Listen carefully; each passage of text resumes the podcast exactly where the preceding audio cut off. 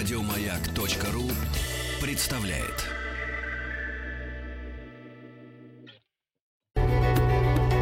Много букв. Много букв. Любимые тексты главных персон современности. Здравствуйте, дорогие радиослушатели! Я актриса Тамбовского драматического театра Марина Макарчук. Я хотела бы прочитать фрагмент из книги одного из своих любимых писателей, которому в этом году исполняется 100 лет. Рэй Брэдбери. Лето, прощай. С любовью Джону Хаффу, который живет и здравствует спустя годы после вина из одуванчиков.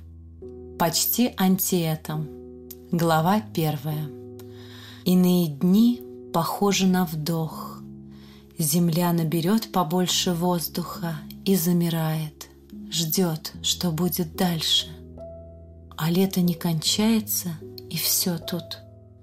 В такую пору на обочинах буйствуют цветы, да непростые. Заденешь стебель, и окатит тебя ржавый осенний дождик. Тропинки все подряд, словно бородил колесами старый бродячий цирк, теряя разболтанные гайки – Рассыпались после него ржавчина под деревьями, на речных берегах и, конечно, у железной дороги, где раньше бегали локомотивы, правда, очень давно. Нынче эти рельсы, обросшие пестрой чешуей, томились на границе осени. «Глянь-ка, Дуг!» – заговорил дед, когда они возвращались в город с фермы. У них в кузове фургона лежали здоровенные тыквы, числом в шесть штук, только-только снятые из грядки – Видишь цветы?» «Да, сэр». «Прощай, лето, Дуг». Такое у них название. Чуешь, какой воздух? Август пришел. Прощай, лето. Ничего себе, сказал Дуг. Тоскливое у них название. По пути в буфетную бабушка определила, что ветер дует с запада – из квашни вылезала опара, будто внушительная голова инопланетянина, отъевшегося на урожае прошлых лет. Приподняв на ней шапочку-холстинку, бабушка потрогала эту гору. Такой была земля в то утро, когда на нее сошел Адам. То утро сменило собою ночь, когда Ева соединилась с незнакомцем на ложе в райских кущах. Из окошка было видно, как в саду отдыхает солнечный свет – тронувший яблони золотом, и бабушка проговорила точь-в-точь точь те же слова. «Прощай, лето!» Октябрь на дворе, первое число, а на градуснике 82. Не уходит летняя пора. Собаки под деревьями прячутся, листва зеленеет, и плакать охота, и смеяться. Сбегай-ка ты на чердак, Дук, да выпусти из потайного чулана дурковатую старую деву. «Разве у нас на чердаке живет дурковатая старая дева?» – изумился Дуг. «У нас нет, но ты уж сбегай, раз так заведено». Над лужайкой поплыли облака. А когда опять выглянуло солнце, бабушка у себя в буфетной еле слышно шепнула «Лето, прощай». На веранде Дуг помедлил рядом с дедом, надеясь впитать хоть немного его зоркости, чтобы также смотреть сквозь холмы, и немного печали, и немного первозданной радости. Но впитал только запах трубочного табака да одеколона «Тигр». В груди закружился волчок. То темная полоса, то светлая, то смешинка в рот попадет, то соленая влага затуманит глаза — Дуг осмотрел сверху озерцо травы, уже без единого одуванчика, пригляделся к ржавым отметинам на деревьях, втянул запах Египта, прилетевший из дальних восточных краев. Надо пончик съесть да поспать чуток, решил Дуг. Глава вторая. Как был, с усами из сахарной пудры, Дуг раскинулся на кровати в летнем флигеле, готовый погрузиться в дрему, которая уже витала в голове и заботливо укрывала его темнотой. Где-то вдалеке заиграл оркестр. Приглушенные расстоянием духовые и ударные выводили под сурдинку незнакомый тягучий мотив. Дуг прислушался. Вроде как трубачи с барабанщиками выбрались из пещеры на яркий солнечный свет. Невидимая стая растревоженных дроздов взмыла в небо и повела партию пиккола. «Праздничное шествие!» Ахнул Дуг и выпрыгнул из кровати, стряхивая остатки дремоты вместе с сахарной пудрой. Музыка звучала все громче, протяжнее и глубже. Грозовой тучей, чреватой молниями, опускалась на темнеющие крыши. Подскочив к окну, Дуглас глядел во все глаза. И было на что посмотреть. На лужайке с тромбоном в руках вытянулся его одноклассник и закадычный друг Чарли Вудман. Другой парнишка, Уилл Арно, приятель Чарли, поднимал кверху трубу – а городской прихмахер мистер Уайнески стоял с тубой, словно обвитый кольцами удава. И еще... Стоп! Развернувшись, Дуглас побежал через опустевшие комнаты и остановился на крыльце. В числе музыкантов оказались и дед с волторной, и бабушка с бубном, и братишка Том с дудкой – все радостно галдели, все смеялись. «Эй!» – прокричал Дуг. «Какой сегодня день?» «Вот так раз!» – прокричала в ответ бабушка. «Сегодня твой день, Дуг!» Ближе к ночи будет фейерверк, а сейчас прогулка на пароходе. Мы отправляемся на пикник – Точнее сказать, в путешествие. Мистер Уайнески поглубже нахлобучил соломенную шляпу цвета кукурузных хлопьев. «Вот, послушай!»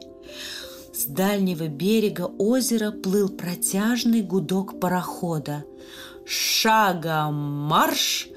Бабушка ударила в бубен, Том заиграл на дудке, и пестрая толпа в сопровождении целой своры заливающихся лаем собак увлекла Дуга по улице. Центре города кто-то забрался на крышу гринтаунской гостиницы и раскурочил телефонный справочник. Но когда желтая конфетти опустилась на мостовую, процессия была уже далеко. Над озерной водой собиралась дымка – Вдалеке безутешно стонал туманный горн. Показавшийся из тумана белоснежный пароход ткнулся бортом в причал. Дуг не сводил с него глаз. Почему корабль без названия? Завыл пароходный гудок. В толпе началось движение. Дугласа подталкивали к сходням. «Ты первый, Дуг!» Тонна меди и десять фунтов палочек дружно грянули, ведь он достойнейший малый. Люди выдрузили Дугласа на палубу, а сами спрыгнули на причал. Бам! Это рухнули сходни.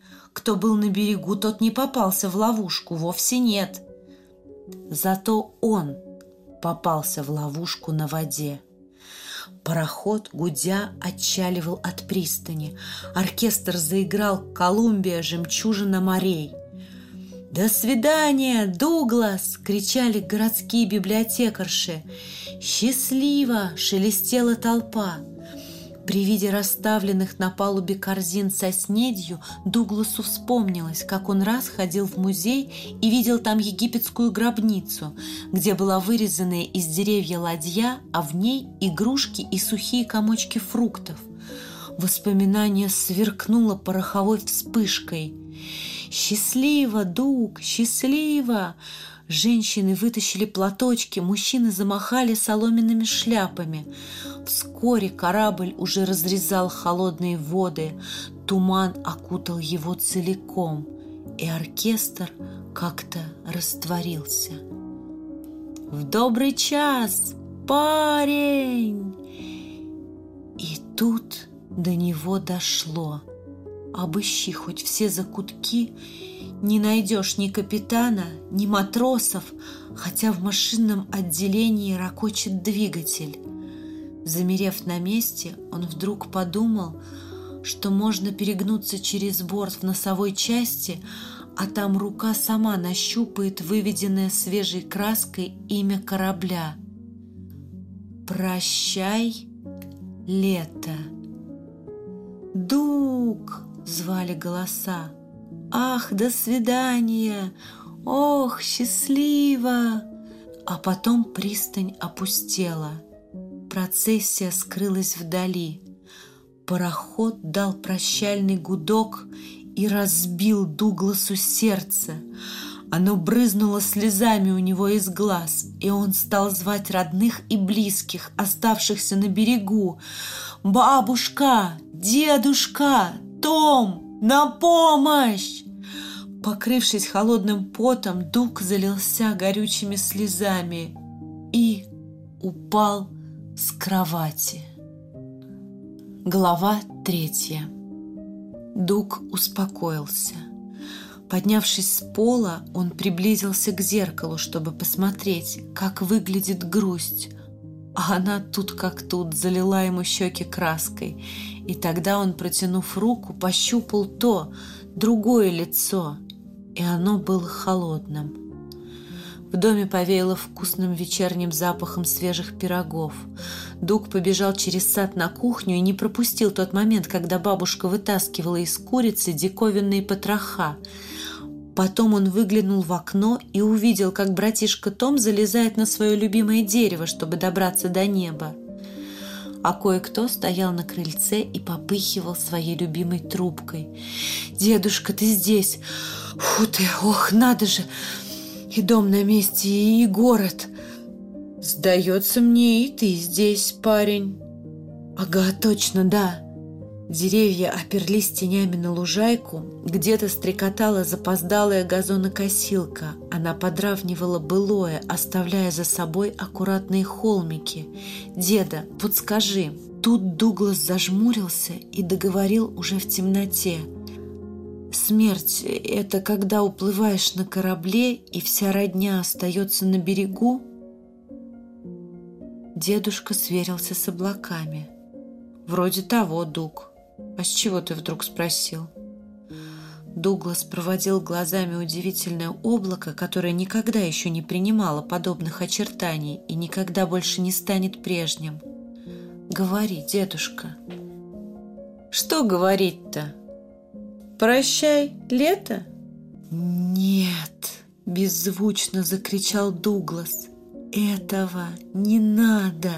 И тут у него в голове поднялся ураган. Глава четвертая. Страшной силы железный грохот, да еще с присвистом, кромсал небо ножом гильотины. Удар, город содрогнулся, но на самом деле это просто налетал северный ветер – на дне оврага мальчишки дожидались новой атаки. Заняв позицию вдоль ручья, они дружно и весело справляли малую нужду под холодными лучами солнца. Был здесь и Дуглас. Каждому хотелось запечатлеть свое имя на песке горячей лимонной струйкой. «Чарли» вывел первый, «Уилл» второй, а потом пошло «Бо», «Пит», «Сэм», «Генри», «Ральф», том. Дуглас ограничился своими инициалами, украсив их парой завитушек, но вслед за тем поднатужился и добавил «Война».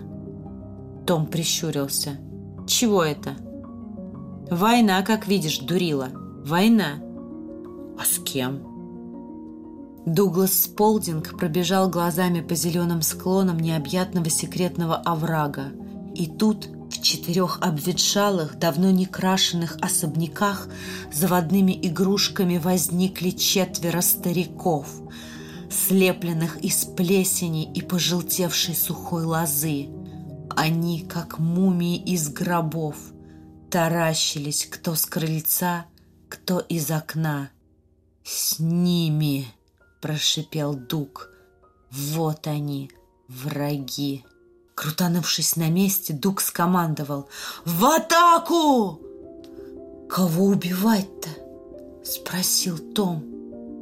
Глава пятая. Из окна сухой мансарды серого от времени дома, что над зеленым оврагом, свесился, как чердачный хлам, трясущийся старикан Брейлинг.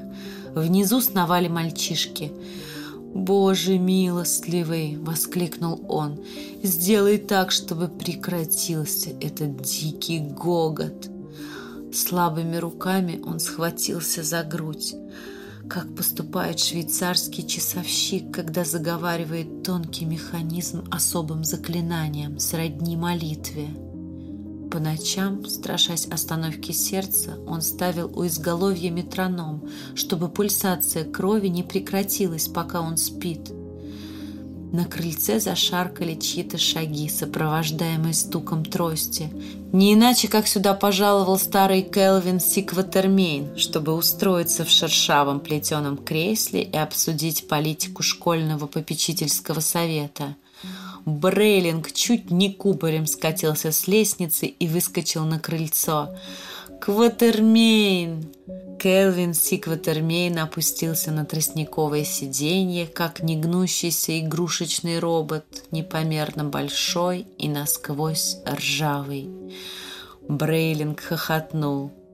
«А ведь я добился своего». «Надолго ли?» — усомнился Кватермейн. «Черти что!» — вздохнул Брейлинг. Того и гляди, впихнут нас в коробку из-под сухофруктов, да закопают. Одному Богу известно, что им взбредет в голову этим негодникам. Совсем распоясались, ты только послушай. Бабах! Это мимо крыльца пронесся дуг. «Не смей топтать лужайку!» – заголосил Брейлинг. Дук развернулся и прицелился из капсульного пистолета. «Бабах!» Побледневший с перекошенной физиономией Брейлинг выкрикнул «Мазила!» «Бабах!» Дуглас запрыгнул на ступеньки.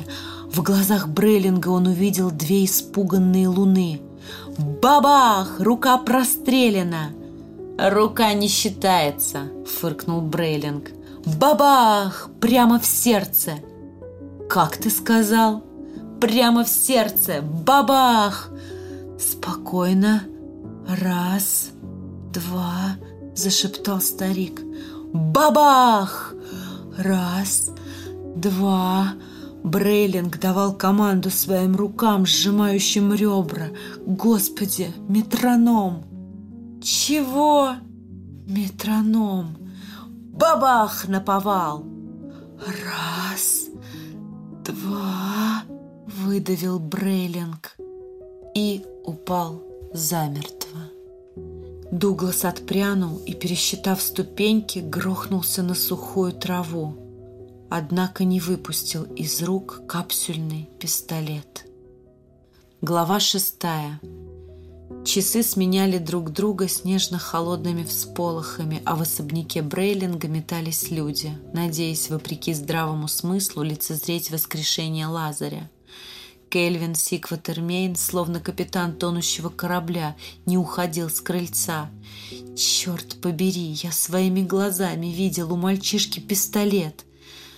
«Пулевых ранений не обнаружено», — заявил вызванный соседями доктор Либер — застрелили насмерть.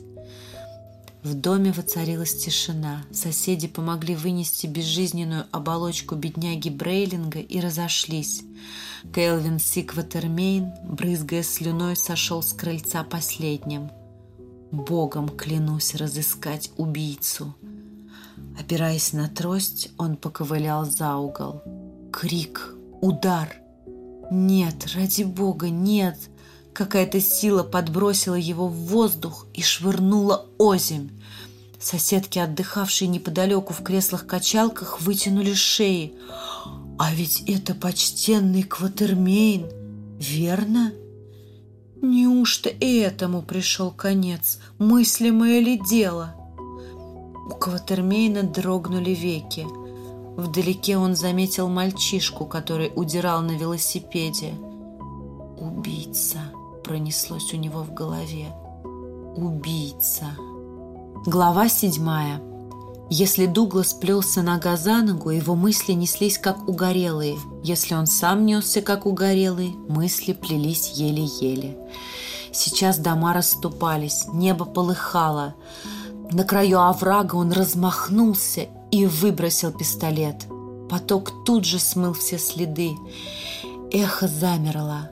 И тут пистолет срочно понадобился ему вновь, чтобы потрогать грани убийства, как можно было потрогать того злющего старика. Скатившись во враг, Дуглас ринулся сквозь бурьян и, чуть не плача, отыскал свое оружие. От него пахло порохом, огнем и тьмой.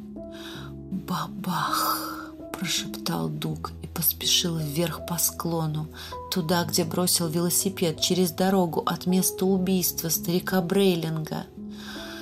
Сначала он отвел велосипед подальше, как слепого коня, а потом оседлал его и покатил вокруг квартала, влекомый к тому же месту жестокого убийства. Заворачивая за угол, он услышал крики «Нет! Нет! Это его велосипед сбил нелепое пугало, которое рухнуло на дорогу!» Тогда он своем нажал на педали и через плечо оглянулся на новую жертву. Чей-то голос вопрошал «А ведь это почтенный Кватермейн, верно?» «Не может быть!» – простонал Дуг. Брейлинг упал, упал и Кватермейн. Стук, стук, два длинных топорика тюкнулись носом. Один в крыльцо, другой в дорожную обочину. Застыли и больше уже не поднимутся.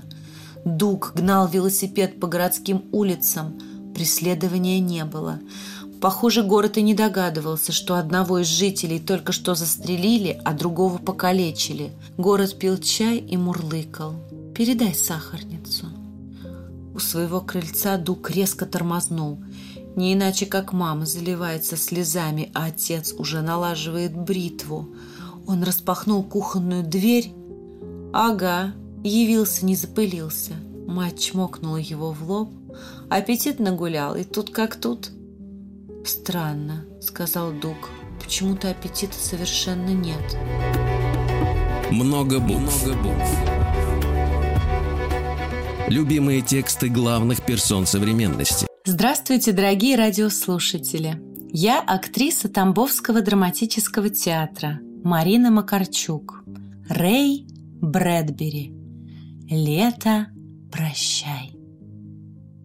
Мысленным взором Дуглас увидел, как велосипед на полном ходу врезается в Кватермейна и подбрасывает его в воздух, а он, Дуглас, делает дёру под старческие вопли. «Дуг, а почему ты ему обе ноги не переломал, раз уж обзавелся адской машиной?» «Чего?» «Покажешь, как это делается, Дуг? А можно твою машину настроить так, чтобы она кромсала на тысячу кусочков?» Дуг вгляделся в лицо Чарли, заподозрив насмешку, но физиономия приятеля была чиста, как церковный алтарь, озаренный святым духом. «Дуг!» – захлебывался он. «Ну, Дуг, ты супер!» «Ясное дело», – согласился Дуг, потеплев перед этим алтарем – Кватермейн попер на меня, я попер на него и на гадский попечительский совет, а после доберусь и городских заправил. До мистера Блика, до мистера Грея и всех этих тупых стариков, которые обсели наш овраг. А поглядеть-то можно, как ты будешь их давить? Что? Ну да, конечно. Только прежде нужно все спланировать, сколотить армию. Прямо сегодня, Дуг? Завтра. Нет, давай сегодня, хоть умри, ты будешь капитаном. Генералом. Ладно, будь по-твоему, сейчас наших соберу. Пусть услышат своими ушами. Встречаемся у моста через овраг ровно в восемь. Ну дела. Под окнами не ори, напомнил Дуг. Каждому оставь на крыльце тайное сообщение. Это приказ. Понял. Чарли с гиканьем умчался прочь. Дуглас почувствовал, как его сердце тонет в тепле запоздалого лета. У него в голове, в мускулах, в кулаках зрела власть. Только всего за один день. Был заурядный троечник, а теперь генерал. Так, кому тут сломать ногу? Кому заткнуть метроном? Он судорожно глотал летний воздух. Все огненно-розовые окна умирающего дня смотрели на этого супербандита, который вышагивал в их ослепительном свете, с суровой улыбкой двигаясь навстречу фортуне, навстречу восьми часам, навстречу сбору Великой Гринтаунской конфедерации и всем тем, кто поет у костра «Станем лагерем, ребята, разобьем палатки». Эту песню, решил он, мы споем трижды. Глава девятая. На чердаке Дуг с Томом устроили штаб. Из перевернутого ящика получился генеральский стол. Адъютант стоял на вытяжку, ожидая приказов. «Бери блокнот, Том!» «Есть!» «Карандаш Тайкандерога?» «Есть!» Мною утвержден личный состав Великой Армии Республики. Записывай. Уилл, Сэм, Чарли, Бо, Пит, Генри, Ральф. Да, и еще ты, Том. На кой нам этот список, Дуг? Каждому будет дано особое поручение. Время не ждет. Первым делом следует решить, сколько у нас будет капитанов и сколько лейтенантов. Генерал один. Это я. Правильно, Дуг. Всех надо занять делом. Первые трое по списку – капитаны. Следующие трое – лейтенанты. Остальные – разведчики. Разведчики, говоришь? По-моему, это самое лучшее звание. Ползаешь по-пластунски, ведешь слежку, потом являешься с донесением. Круто. Я тоже хочу в разведчики. Постой, давай-ка всех произведем в капитаны и лейтенанты, чтобы не было раздоров, а то проиграем войну, не успев начать. Просто некоторые будут заодно ходить в разведку. Отлично, Дуг. Вот, готово. Дуг пробежал глазами список. Теперь нужно определить первоочередные задачи. Пусть разведчики добудут сведения. Решено, Том, будешь командиром разведчиков. После вечерней поверки во враге, заслышав эти слова, Том сурово покачал головой. В чем дело? Слышь, Дуг, можно, конечно, и во враге, но я знаю местечко получше. Кладбище. Чтоб каждый помнил, куда попадет, если будет хлопать ушами. Неплохо придумано, Том. Так вот, я пойду в разведку и оповещу наших. Сбор у моста, затем передислокация на кладбище, так? Молодчина, Том. Всегда был таким, сказал Том. Всегда был таким. Убрав карандаш в карман куртки и спрятав пятипенсовый блокнот за пояс комбинезона, он отдал честь командиру. «Разойдись!» И Том убежал. Глава десятая. На всем зеленом пространстве старого кладбища теснились надгробные камни, а на камнях читались имена. Не только имена людей, погребенных под травой и цветами, но еще имена времен года. Весенний дождь начертал здесь тихие невидимые письмена. Летнее солнце отбелило гранит. Осенний ветер смягчил очертания букв, а снег отпечатал свою холодную ладонь на зимнем мраморе – но сейчас, среди дрожащих теней, времена года только и могли, что бесстрастно выкликать послания имен. Тайсон, Боумен, Стивенс. Дуглас перепрыгнул через Тайсона, поплясал на Боумене и покружил вокруг Стивенса. На кладбище было прохладно от старых смертей и еще от старых камней, что появились на свет в горах далекой Италии – откуда были поставлены по морю и возложены на этот зеленеющий подземный город под небом, чересчур ярким в летние месяцы и чересчур тоскливым в зимние.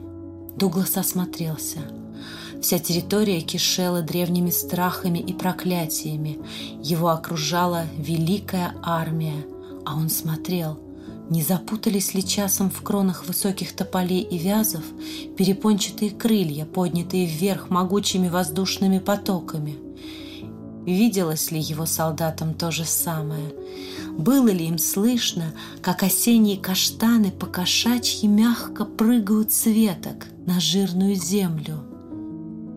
Правда, сейчас все вокруг притихло в заповедных голубых сумерках, которые блестками света пометили на могильных плитах те места, куда некогда опускались едва появившиеся на свет желтые бабочки, чтобы набраться сил и обсушить крылышки.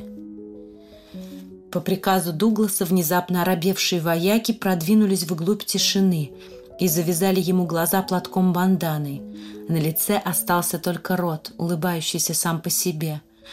Наткнувшись на ближайшее высокое надгробие, Дуг обхватил его руками, пробежал пальцами по камню, будто по струнам арфы, и зашептал «Джонатан Силкс, 1920 пулевое ранение. Идем дальше. Уилл Колби, 1921. Грипп. Он слепо блуждал из стороны в сторону и нащупывал высеченные глубоко в камне позеленевшие замшелые имена и дождливые годы, и старинные игры родом из забытых дней поминовения, когда его тетки поливали слезами траву и шуршали словами, как деревья в бурю. Дуг назвал тысячу имен, опознал десять тысяч могильных цветов, десять миллионов раз сверкнул острым заступом. Воспаление легких, подагра, чехотка, заворот кишок. Такая у них была подготовка, сказал Дуг. Тренировались перед смертью. А ведь это дурацкое занятие лежать в земле, сложа руки. Согласны? — «Послушай-ка, Дуг», — смущенно выговорил Чарли, «мы сюда пришли армию сколотить, а теперь мертвякам кости перемываем. До Рождества еще миллиард лет пройдет, времени вагон. Что хочешь, что и делай, но не помирать же. И я сегодня, например, проснулся и говорю себе, «Чарли, да чего же классно жить? Живи да радуйся». Ты, Чарли, рассуждаешь, как тебя всю жизнь учили. «Я что?» Морщинами пошел? Желтый стал, как собаками обгаженный. Может, мне уже не 14 лет, а 15 или 20? Ну, говори. Ты все испортишь, Чарли. Да мне по боку. Чарли расплылся в улыбке. Конечно, все люди умирают. Но когда придет моя очередь, я скажу нет уж, спасибочки. Вот ты, Бо, собираешься помирать? А ты, Пит? Еще чего. Я не собираюсь. Усек Чарли повернулся лицом к Дугу. «Пусть мухи дохнут, а мы не хотим. До поры до времени заляжем в тени, как гончие псы». «Не кипятись, Дуг!» Засунутые в карманы руки Дугласа, сгребая пыль, оловянные биты и кусочек мела, сжались в кулаки – в любую минуту Чарли мог сдернуть, а за ним и вся банда, как тявкающая собачья свора, умчится, куда глаза глядят сквозь темнеющие заросли дикого винограда и даже букашку не прихлопнет. Недолго думая, он принялся выводить мелом имена на могильных плитах.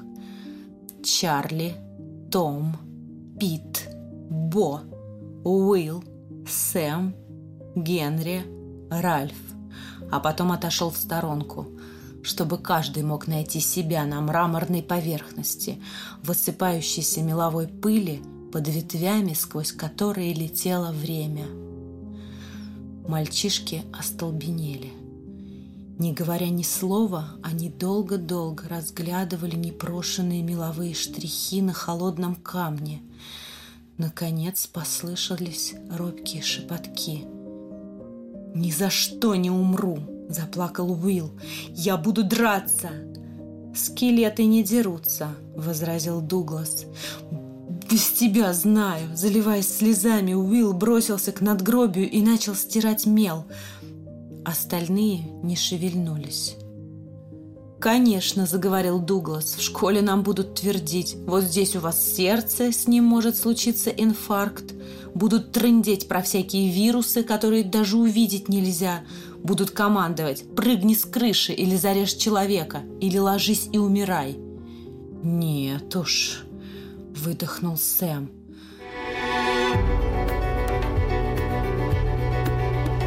Много букв. Много букв. Любимые тексты главных персон современности. Много букв. Много букв. Любимые тексты главных персон современности. Здравствуйте, дорогие радиослушатели! Я актриса Тамбовского драматического театра Марина Макарчук. Рэй Брэдбери. Лето, прощай. Уходящее солнце теребило слабыми пальцами последних лучей необъятный кладбищенский луг. В воздухе уже мельтешели ночные бабочки, а журчание кладбищенского ручья рождало лунно-холодные мысли и вздохи. Тут Дуглас в полголоса закончил. «Ясное дело, кому охота лежать в земле, где и жестянку не пнуть? Вам это нужно?» «Скажешь тоже, Дуг», вот и давайте бороться. Мы же видим, чего от нас хотят взрослые. Расти, учись врать, мошенничать, воровать. Война – отлично. Убийство – здорово. Нам никогда не будет так классно, как сейчас. Вырастешь, станешь грабителем и поймаешь пулю. Или еще того хуже, заставят тебя ходить в пиджаке, при галстуке, да и сунут за решетку Первого национального банка. У нас один выход – остановиться. Не выходить из этого возраста. Расти не больно хотелось. Вырастешь, надо жениться, чтобы тебе каждый день скандалы закатывали. Так что – Сопротивляемся или нет? Готовы слушать, если я вам расскажу, как от этого спастись? А то, сказал Чарли, валяй. Итак, начал Дуг, прикажите своему организму, кости, чтобы ни дюйма больше, замрите. И вот еще что – Хозяин этого кладбища – Кватермейн. Ему только на руку, если мы здесь ляжем в землю, и ты, и ты, и ты. Но мы его достанем, и всех прочих стариканов, которые заправляют у нас в городе. До Хэллоуина осталось всего ничего, но мы и ждать не будем. Покажем им, где раки зимуют. Хотите стать, как они? А знаете, как они такими стали? Ведь все до единого были молодыми – но лет эдак в 30 или 40 или в 50 начали жевать табак, а от этого пропитались слизью – и не успели оглянуться, как эта слизь, клейкая, тягучая, стала выходить наружу харкотиной, обволокла их с головы до ног. Сами знаете, видели, во что они превратились. Точь-точь гусеницы в коконах. Кожа задубела, молодые парни превратились в старичье. Им самим уже не выбраться из этой коросты. Точно говорю – Старики все на одно лицо. Вот и получается, коптит небо такой старый хрен, а внутри него томится молодой парень. Может, конечно, кожа в скорости растрескается, и старик выпустит молодого на волю, но тот уже никогда не станет по-настоящему молодым. Получится из него этакая бабочка мертвая голова. Хотя, если пораскинуть мозгами, старики молодых не отпустят. Так что молодым никуда не выйти из липкого кокона. Только и будут всю жизнь на что-то надеяться. Дело дрянь. Согласны? Хуже некуда. «А ты откуда знаешь, Дуг?» – спросил Том. «Во-во», – подхватил Пит. «Сам ты понял, чего сказал?» «Пит просто хочет знать наверняка, чтобы без обмана», – уточнил Бо. «Объясняю еще раз», — сказал Дуг. «Слушайте ухом, а не брюхом. Записываешь, Том?» «А как же?» Том занес карандаш над блокнотом. «Поехали!» В сгущающейся мгле среди запаха травы и листьев и увядших роз и холодного камня слушатели вскинули головы, пошмыгали носами и утерли щеки рукавами. «Так вот», — сказал Дуг, — «повторяю, Глазеть на эти могилы бесполезняк. Нужно подслушивать под открытыми окнами, чтобы узнать, что эти старперы боятся больше всего. Том, ты притащишь тыквы из бабушкиной кладовки. Устроим соревнование. Кто вырежет самую страшную рожу. Одна тыква должна смахивать на старика Кватермейна, другая на Блика, а третья на Грея. Зажгите внутри по свечке и выставьте на улицу. Прямо сегодня ночью и провернем нашу первую операцию с тыквами. Вопросы есть? Вопросов нет, дружно прокричали все. Они перемахнули через Уайта, Уильямса и небо устроили опорные прыжки через Самюэлса и Келлера, со скрипом распахнули кованую калитку и оставили позади сырой дерн, заплутавшие лучи солнца и неиссякаемый ручей под горкой. Следом увязалась туча серых мотыльков, но у калитки они отстали, а Том вдруг помедлил, смерив брата осуждающим взглядом. «Дук, что ты там наплел про эти тыквы? У тебя мозги на бекрень, честное слово». «Разговорчики!» Дук остановился, развернувшись к нему лицом, хотя все остальные мчались, что есть духу от этого места. «Может, хватит? Гляди, что ты наделал. Сгоношил ребят, а теперь запугиваешь. От таких речей вся армия разбежится. Надо сплотить наши ряды. Каждому дать задание, иначе все разбредутся по домам и больше не выйдут. а то и вовсе спать завалится. Придумай что-нибудь, Дуг, без этого нельзя. Подбоченясь, Дуг в упор смотрел на Тома. «Выходит, ты у нас теперь генерал, а я последний рядовой?» «О чем ты, Дуг?» «Мне уже почти 14, а тебе еле-еле 12, но ты мной командуешь, будто сто лет прожил, да еще и поучаешь. Неужели у нас все так паршиво?»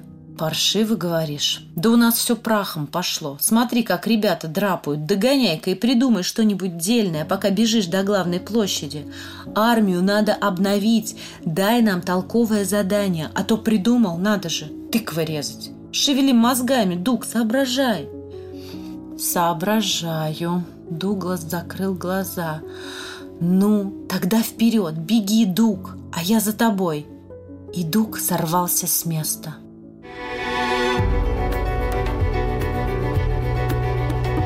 Много букв. Много букв.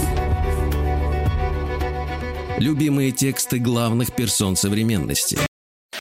Еще больше подкастов на радиомаяк.ру.